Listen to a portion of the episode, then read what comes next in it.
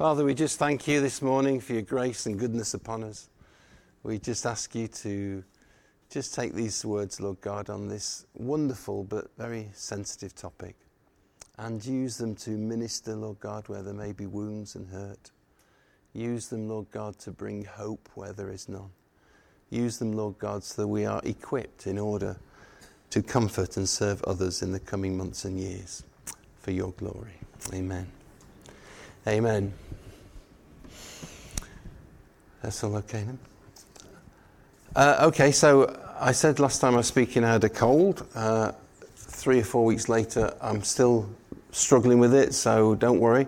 We have a system where if I'm going to blow my nose, I'm going to turn away from you, and Johnny's going to turn the volume down. But I just seem to be struggling, but hey, never mind about me, really. Okay, so we're looking at the third part of this series entitled The Journey Home. A quick recap we've looked in the first two on what happens when we die, what happens to the Christian, and we saw that death is a separation of our body and spirit. Our body decays, it, it gives up, but our spirit, us, you and me, lives on. There is no blink, there is no hesitation. When the body gives up, the spirit passes through. And for the non Christian, that spirit of theirs will go to a place we call Hades, which is a waiting place for the final judgment of God when, unfortunately, they will spend an eternity in hell. And we'll look a bit more at hell later on in the series. For the Christian, the Christian spirit will go straight into the presence of Jesus and be with Jesus and conscious of Jesus to a place we call paradise. And there they will await again Jesus' return when they will receive their eternal body and enjoy eternity in heaven. And we'll look a little bit more at what heaven's about in a couple of sessions on. Last time we looked at how do we prepare for our death. Because believe it or not, each of us will probably experience that unless Jesus returns beforehand. And I said very briefly about it's important we number our days. And what I meant by that is we live each day to the best of the glory of God. I mean, Jesus talks about living each day as though it's our last.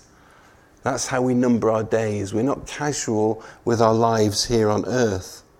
Secondly, we spoke about how we need to stay close to God the more we know of Him whilst we're here on earth, the easier it is to anticipate the joys of heaven. I've ministered over the years to Christians who really haven't invested in time with God, and as they get older and get to that place where they know their end is near or their time on earth is near, they realize the shallowness of their relationship with God has not prepared them for what's coming, so they don't have the same sense of hope and faith and awareness so invest now whilst we can. And then, thirdly, I suggested that we make practical arrangements. So I said that we should make sure our loved ones know if we have any particular wishes, and certainly our pastor should know if we have wishes about how we want to be remembered. But the reality is, we won't be there anyway. So, but don't be too awkward with them because you're not going to be there. You're going to be in a far better place in the presence of Jesus. I also said about making a will because I've ministered to folk or spoken to folk where wills haven't happened and it can cause an awful problem amongst the family. So be wise and make a will. And then, thirdly, I said, you know, it'd be good to resolve all conflict. It's unfortunate, but over the years I have prayed with people who actually are still dealing with unforgiveness for someone who's died. Because the person who died never forgave them of what they'd done. Do you know, I, don't, I want to make sure that when my time comes, assuming I know roughly when it will be, that I have made sure that I have left no stain behind me or left a burden on someone I want to make sure that I've forgiven everybody. In fact, I hope I've done that before that day. But I don't want to leave those kind of issues undone. Now, before we encounter our own death, it's probable we will experience the loss of a loved one. We've seen how a Christian views their own death in as much as it's that we view it with joy. We have a fearlessness about it. We are worshipful about it, understanding the importance of our need to be a witness, even during the lead up to our death. And also, we understand how a Christian's experience of facing death is, uh, sorry, a non Christian is so different to ours. And so, how we respond to death as a Christian is different to a non Christian. But also, what I'm coming on to now is how we deal with grief as a Christian is very different to how a non Christian will deal with grief. So let me come on to this heading of this third one, which is how are Christians to grieve? C.S. Lewis, in his book A Grief Observed, described grief as a life shaking loss. A life shaking loss. Please note, not shattering, but a shaking loss. The Greek word for grief, as the Bible was originally, or the New Testament was written in Greek, is a word lupio, which means sorrow and pain. Grief is a sorrow and a pain. And we see it expressed in the New Testament. In Acts 2, when Stephen was stoned, do you remember? The crowd, they mourned deeply for him, even though they knew he was going to be with Jesus. In Philippians 2, Paul, when he's talking about Epaphroditus, who had a friend who had almost died, he spoke about the grief that God had saved him from, that this friend had not died. Grief, I'd like to say, is a God given emotion through which we express our sorrow. Jesus himself expressed this kind of a sorrow. Remembering Lazarus' Lazarus' death? Even though he was going to raise him from the dead, Jesus expresses his sorrow. Let me just read you a few verses of that incident. When Mary reached the place where Jesus was and saw him, she fell at his feet and said, Lord, if you had been here, my brother would not have died. When Jesus saw her weeping, and the Jews who had come along with him also weeping, he was deeply moved in spirit and troubled. Where have you laid him? they asked. Come and see, Lord, they replied. Jesus wept. Then the Jews said, See how he loved him. Jesus' expression of grief and sorrow for Lazarus' death is described by those who see it as his expression of love for him. Grief is a sorrow and an expression of love. It's a godly emotion. The Bible does not teach us to put on a stiff upper lip. It doesn't teach us to avoid showing emotion but actually to recognize grief as a good emotion, as an expression of love for the one who has passed away. However, when we grieve the loss of a Christian, the Bible does tell us how not to grieve. Let me read to you from 1 Thessalonians. 1 Thessalonians 4. Paul writes to the church, he says, Brothers and sisters, we do not want you to be uninformed about those who sleep in death, so that you do not grieve like the rest of mankind who have no hope. By that, he's talking about those who are not Christians. For we believe that Jesus died and rose again, and so we believe that God will bring with Jesus those who have fallen asleep in him. According to the Lord's word, we tell you that we who are still alive and are left until the coming of the Lord will certainly not precede those who have fallen asleep. For the Lord himself will come down from heaven with a loud command, with the voice of the archangel, and with a trumpet call of God, and the dead in Christ will rise first. After that, we who are still alive and are left will be caught up together with them in the clouds to meet the Lord in the air, and so we will be with the Lord forever.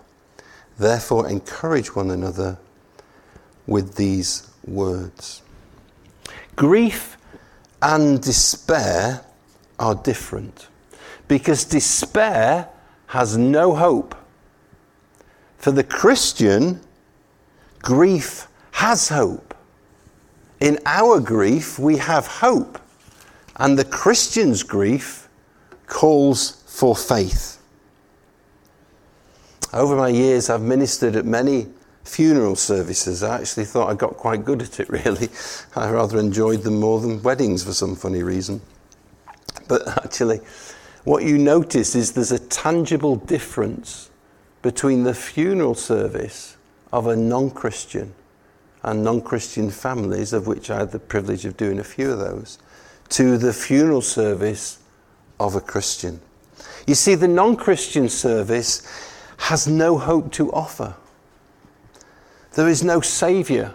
There is no forgiveness. There's no imputed righteousness upon the one who has deceased. It's a privilege to serve at these occasions, yes, but there is a hopelessness about the whole service. My privilege is to just get people through it. That's all they're saying. Just get me through these 25 minutes or so. But I have no hope to offer. I have no comfort to bring. I have no assurance of a wonderful eternity. In fact, I've learned the less you say, the better in these circumstances. Dear friends, this is not so at a Christian funeral. We actually call them a celebration. For when the Christians gather, to celebrate the one who has gone on to be with the Lord, there is a certainty of a glorious reunion. There is a knowledge of what is yet to come. Oops. Thank you. Let me read to you from Revelation 21. Listen to this. Then I saw a new heaven and a new earth. For the first heaven and the first earth had passed away, and there was no longer any sea. I saw the holy city, the New Jerusalem, coming down out of heaven from God, prepared as a bride, beautifully dressed for her husband. And I heard a loud voice from the throne saying, Look, God's dwelling place is now among the people, and he will dwell with them. They will be his people, and God himself will be with them and be their God. He will wipe away every tear from their eyes, from their eyes. There will be no more death or mourning or crying or pain, for the old order of things have passed away. That's where the Christian who has left this earth resides until Jesus returns. There is no despair, for we have a sure and a certain hope in our resurrection and our eternity with Jesus and our reunion with those who have gone before, before us. We know where they are. We know who they are with. We know where they go on to eternity in heaven. And we know we will see them again, free from all pain and suffering. It's a different atmosphere to celebrate the life of a Christian who's passed through. It's a different expression of grief. Faith in grief for the Christian looks at what is to come, and hope triumphs over our grief. But it hurts. And grief for Christians can take time because a deep love is not passed over casually. For many years, my, my own mum was in a, in a bed and able to communicate. She was just a, a shell, really. We found comfort that God related to, to, relates to us in spirit. So we found comfort that even though the exterior of mum, there's nothing there, we prayed and hoped and knew that God could relate to it in spirit. And then finally, she passed away after about five years of just lying in a bed. And so, in a sense, it was a bit of a relief. There was a grief that she'd gone, but there's also a relief. But then a few years later, must have been seven, eight years later, I was watching a film called Philadelphia. Don't know if you haven't seen it before. Uh, and apparently, it was a story about a man who was sacked because he had HIV. And the film was all about how he said his goodbyes before he died of HIV. And it was an interesting film, and I wasn't thinking of anything in particular as I watched it. But then suddenly, in the midst of it, for no reason, I burst out in tears, sobbing. And Laurie's looking at me, and I just say, This film's all about that guy saying goodbye. I never had chance to say goodbye to my mom. Grief is a peculiar thing, a deep sorrow for one who was deeply loved. But it doesn't shatter me. Because as a Christian, I bring faith to it and hope and see, even though it hurts and comes to us at unusual places and times, just a flicker of a memory. But actually, in the midst of it, I can rejoice and celebrate. But there is further comfort that we can find. In 2 Corinthians 1, Paul writes this Praise be to the God and the Father of our Lord Jesus Christ, the Father of compassion and the God of all comfort, who comforts us in all our troubles so that we can comfort those in any trouble with the comfort we ourselves receive for God. Receive from God. Our Heavenly Father, the one who created us and put into place this wonderful plan of salvation with an eternity for us to enjoy, is the Father of compassion. He's not indifferent to our sorrow. For God the Father Himself saw God the Son suffer on the cross. And he promises to come to us in our time of need and bring us comfort. In Matthew 5, I call it Jesus' first discipleship class, he says, Blessed are those who mourn, for they will be comforted. God is not indifferent to the pain we may feel, the sorrow we may feel. He comes to comfort us. But also, his greatest comfort is that we know in the situation of a Christian, there's an eternity that we have our faith in. And so we press into him. But we can also comfort one another, and we should do. Remember when I read from Thessalonians, Paul's words ended with encourage one another with these words. That actually we don't grieve like those who don't know Jesus. Because we look ahead to a fantastic reunion. Comforting one who is grieving is a privilege, but may I suggest it needs to be handled sensitively. Because there is a time for talking, but mainly in these situations, there's a time to be quiet. C.S. Lewis said, I don't want to be alone when I grieve, but I don't want to talk. I wish they would just talk among themselves. We had a lady in a church who lost a child, and she just just sat in bed for a couple of days and just grieved mightily. And a friend went and sat at the bottom of the bed and didn't say a word for a couple of days. Months later, this lady says that meant so much.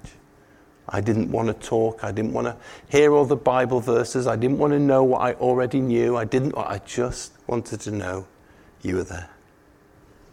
So, if we ever get the privilege to grieve or to comfort someone who's grieving, be sensitive.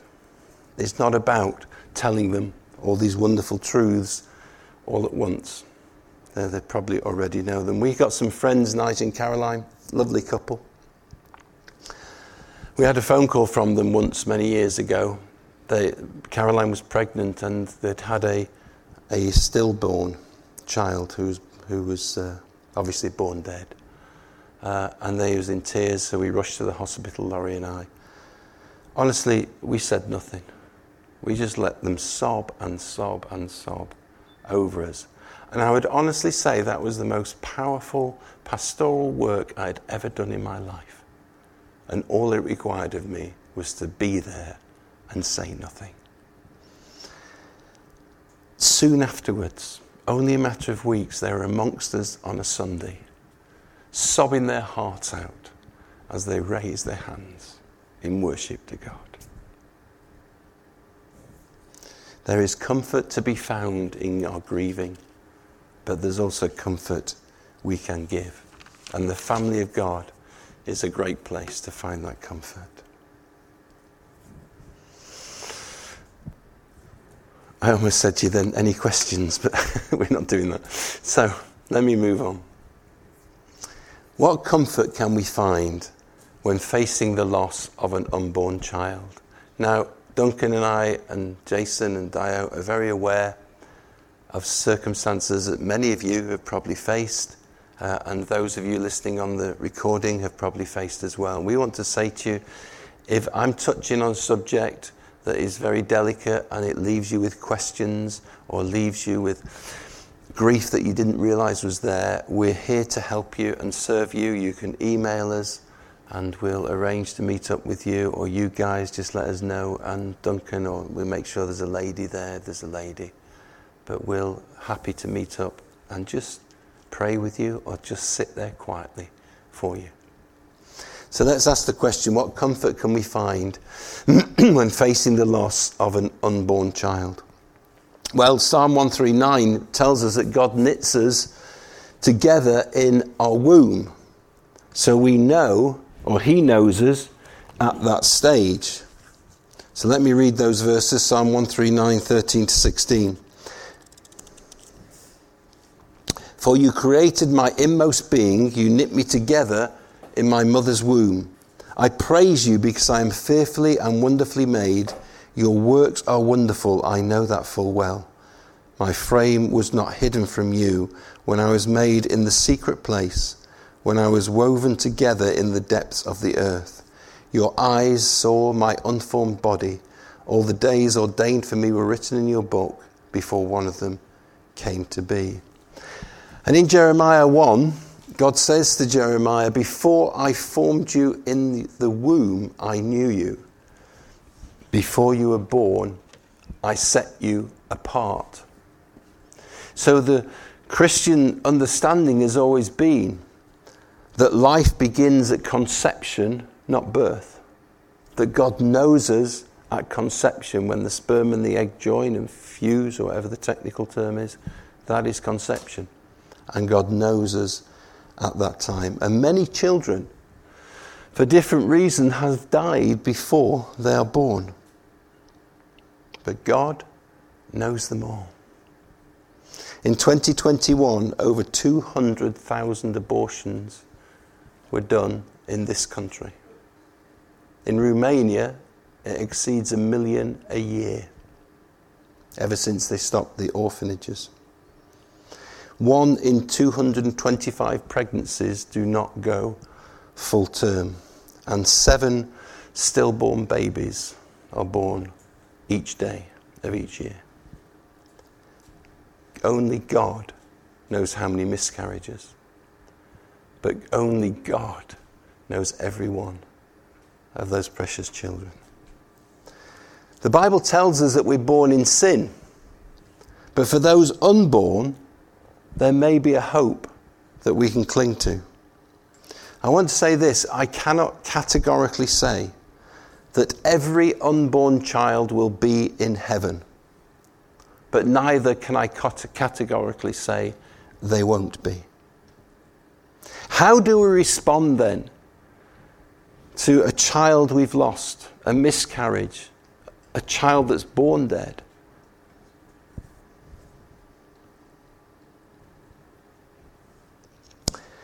There's a verse in Genesis 18 when Abraham is appealing to God when God's about to destroy Sodom and Gomorrah.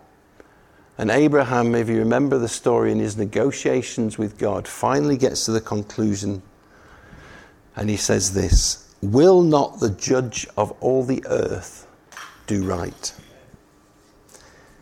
there are many questions and situations like the one I've mentioned where that has to be our fallback, the safe place, that we fall on God's mercy and we trust Him. And therefore, we need to be humble and wise not to force our views on people. I sometimes find Christians are more interested in winning an argument about a subject than actually demonstrating the grace and love and humility of Jesus during the discussion. Will not the God of all things do right? Is there comfort for the loss of a child or an adult who does not have the mental ability to understand right from wrong? Andrew Wilson is uh, a church leader the Newfrontiers family of churches. He's also, over the years, grown and recognised more and more so as a theologian, writing fantastic papers to bring God's scriptures to us. He wrote this book entitled The Life You Never Expected Thriving When Parenting Special Needs Children. And he addresses this question. And I think, to be honest, the best thing I can do is to read you what he says. The question came to him how do you think about salvation, eternity, and so on when it comes to Zeke and Anna? They're his two children who have special needs. He says there's an instinctive answer and a theological answer to that. Instinctively, and I know this sounds fluffy, my understanding of God's character is such that I'm confident He'll save our children even if they're unable to understand or articulate the gospel. I often say to people when, when they ask me this if the children died suddenly, I would have many things to worry about, but I certainly wouldn't be worrying about their eternal destiny. I'd entrust them to a loving Father and say with Abraham, Will not the judge of all the earth do right? There's a theological side to this too, though. The reason why humanity is held accountable and judged according to Romans 1 is that we knew the truth about God and suppressed it. But those things aren't true of a lot of people with learning disabilities because they cannot mentally understand the world sufficiently. So, I suspect people who cannot understand the gospel because of their disabilities are going to receive grace from God anyway, which is also what John Piper argues in his great book, Let the Nations Be Glad, and he's not as fluffy as me. Having said all that, we continue to find ways to communicate the gospel to them anyway. There's nothing I can add to that. Then let's ask the third question What happens of a child who dies young? Well, we know that Jesus loved children, was passionate about children, and actually warned people against harming children. And again, I would suggest we cannot be certain. But there is a few verses occasionally that we come across. Here's one where King David seems to have a confidence. In 2 Samuel 12, remember he had the affair with Bathsheba. Bathsheba's pregnant, and then the child dies. As the child is getting towards death because the, he's told that the child's likely to die, he's praying and he's fasting, and eventually the servants come to him and say, The child, Bathsheba's child that was born, as a consequence of your adultery, that's my words, not his, uh, theirs, has passed away. He says this in 2 Samuel 12, verse 19. David noticed that his attendants were whispering among themselves, and he realized that the child was dead. Is the child dead? he asked. Yes, they replied, he's dead. Then David got up from the ground after he had washed, put on lotions, and changed his clothes. He went into the house of the Lord and worshipped. Then he went to his own house, and at his request they served him food, and he ate. His attendants asked him, Why are you acting in this way? When the child was alive, you fasted and wept. But now the child is dead, you get up and eat. He answered, While the child was alive, I fasted and wept. I thought, Who knows? The Lord may be gracious to me and let the child live. But now that he is dead, why should I go on fasting? Can I bring him back again? I will go to him but he will not return to me. So there's an implication there that David had a confidence that he would see the child again. I will go to him. He can't come to me, but maybe I will go to him. Or rather, I will go to him. So again, we have to fall on Genesis. Will not the judge of all the earth do right? And again, we must be humble enough not to force our views, not to see these kind of conversations as an opportunity to win some points or to force our supposed greater wisdom on others. There is a principle that, that may help us that covers all the three circumstances. That's a child that's too young to understand the gospel, a child that's unable or an adult to understand the gospel, and a child that's never born. And I've got to be honest, I, I've wondered about whether I should say this, but I'm saying this, but you must understand this is my view, okay? In Matthew 7, Jesus speaks about looking for the fruit of a life in a Christian. So we know that the fruit of our Christian lives, the evidence of a relationship with Jesus, is a changed character into the likeness of Jesus. A child unborn or mentally unable or too young to understand right or wrong is not able to receive Christ and would probably have therefore no bad fruit or no good fruit it, as in the context we're talking about. They've had no opportunity to hear and reject the gospel. I personally believe the judge of the earth will do right. Do you know that's where we've got to fall back to all the time? But personally, I would take comfort that such children and adults will be in heaven.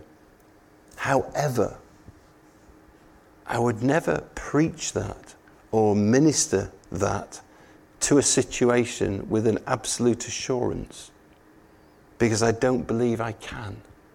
So, what I'm saying is, you must form your own view in light of the scriptures we have, and you must have faith for your view, but you need to be very careful and humble about that view. Then let me ask this it is, does seem a bit unfair not for you to have a chance to ask questions, but perhaps it's as well anyway. Maybe later if you have them. Is there any comfort we could have in the death of a presumed unbeliever? Somebody who we know has never taken the opportunity to receive Jesus. They have no hope of hell, heaven, and we understand hell is their eternal destiny. We understand there's no second chance after death. There's no purgatory where someone can somehow pray you out. However, God, in His amazing grace, works in amazing ways. Let me read you what Wayne Grudem says in his book, Systematic Theology. This is page 816, in case you were thinking on reading the book. But it's a fantastic reference book. I do have some friends who've read it but it's beyond me. But anyway, it's great if you want to study a particular subject. Let me read you what Wayne Grudem says about the uh, is there any comfort we can have in the death of an unbeliever?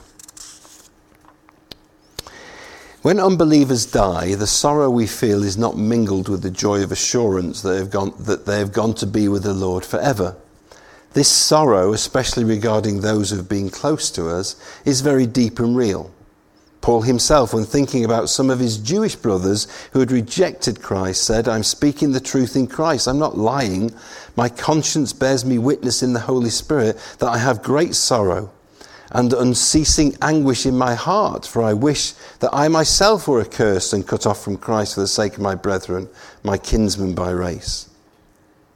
So we can grieve and feel pain, obviously, for the loss of a loved one who we don't or we recognize was never a Christian. Yet it also must be said that we often do not have absolute certainty that a person has persisted in refusal to trust Christ all the way to the point of death. The knowledge of one's impending death often will bring about genuine heart searching on the part of the dying person, and sometimes words of scripture or words of Christian testimony that have been heard long ago will be recalled, and the person may come to genuine repentance and faith. Certainly, We do not have any assurance that this has happened unless there is explicit evidence for it. But it is, it is also good to realize that in many cases, we have only probable but not absolute knowledge that those whom we known we have known as unbelievers have persisted in their unbelief until the point of death. In some cases, we simply don't know. I can think of two instances. There's one where my sister in law's father denied Christ all his life, was, uh, had cancer, and it was Laurie's brother who literally in his last hours sat with him on the bed and pleaded with him to accept Jesus, talked to him, and he had been adamant he wasn't interested. His dying breaths, his last conversation, was he turned and received Jesus Christ. Facing his own death, he turned and received Jesus Christ in those last breaths. There was another story which is amazing. When we opened the Cry Shop in Taunton, uh, some years ago, Laurie got very friendly with the landlords. It's always good to be friendly with the landlords. And she built a relationship with them. Over the years, the landlord spoke about her daughter getting ill. Uh, I think the daughter was about 35 with a couple of young children. And then her daughter got worse and worse, and eventually she was in hospital with, I think it was a brain tumour, but Laurie will give you the details. But she was in hospital, and she, the, the family had been told that she had not long left to live. During this journey, Laurie had come to the church and told us about this lady. And she said to the lady, who's totally not interested in God, neither was her daughter, she told the lady, I will get the church to pray for your daughter. And so, as a church, every prayer meeting we'd pray for them. Laurie, Laurie would never shut up about it. So, every time I was leading something, she was there. And we were praying for this, this the young lady. So the mother was gathered, was told by the hospital to gather. This will be your last chance. She, she's under sedation now. Uh, come and say your final goodbyes. She's only got a few days at the very most, if not hours. So the immediate family gathered to say goodbye to her. She was under sedation, so she couldn't communicate. Whilst they were sitting, and this was the mother who was telling Laurie as she was crying, you can imagine how Laurie was responding to this. She was crying, and everyone she's told since are crying. So the mother's telling Laurie that they're sitting round this lady's, her daughter's bed, all upset, just saying goodbye to her. The daughter's lying there. Obviously, she's drugged and she can't feel anything.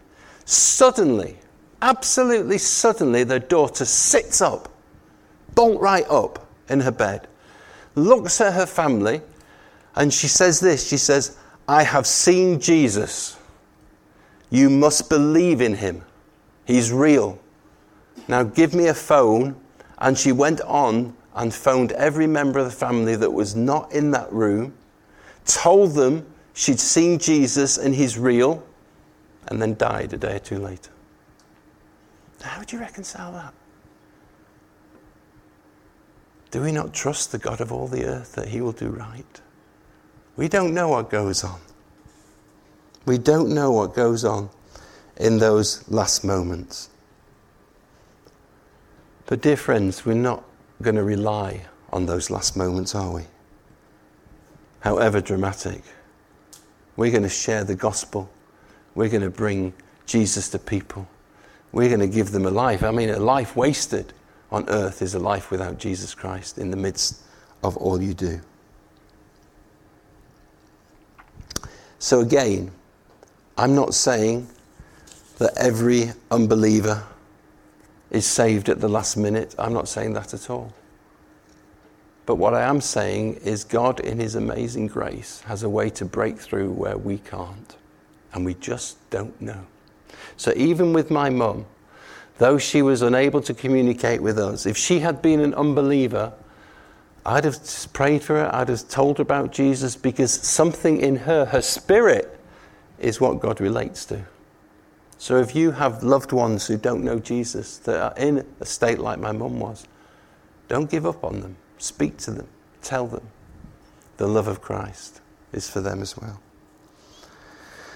So, recap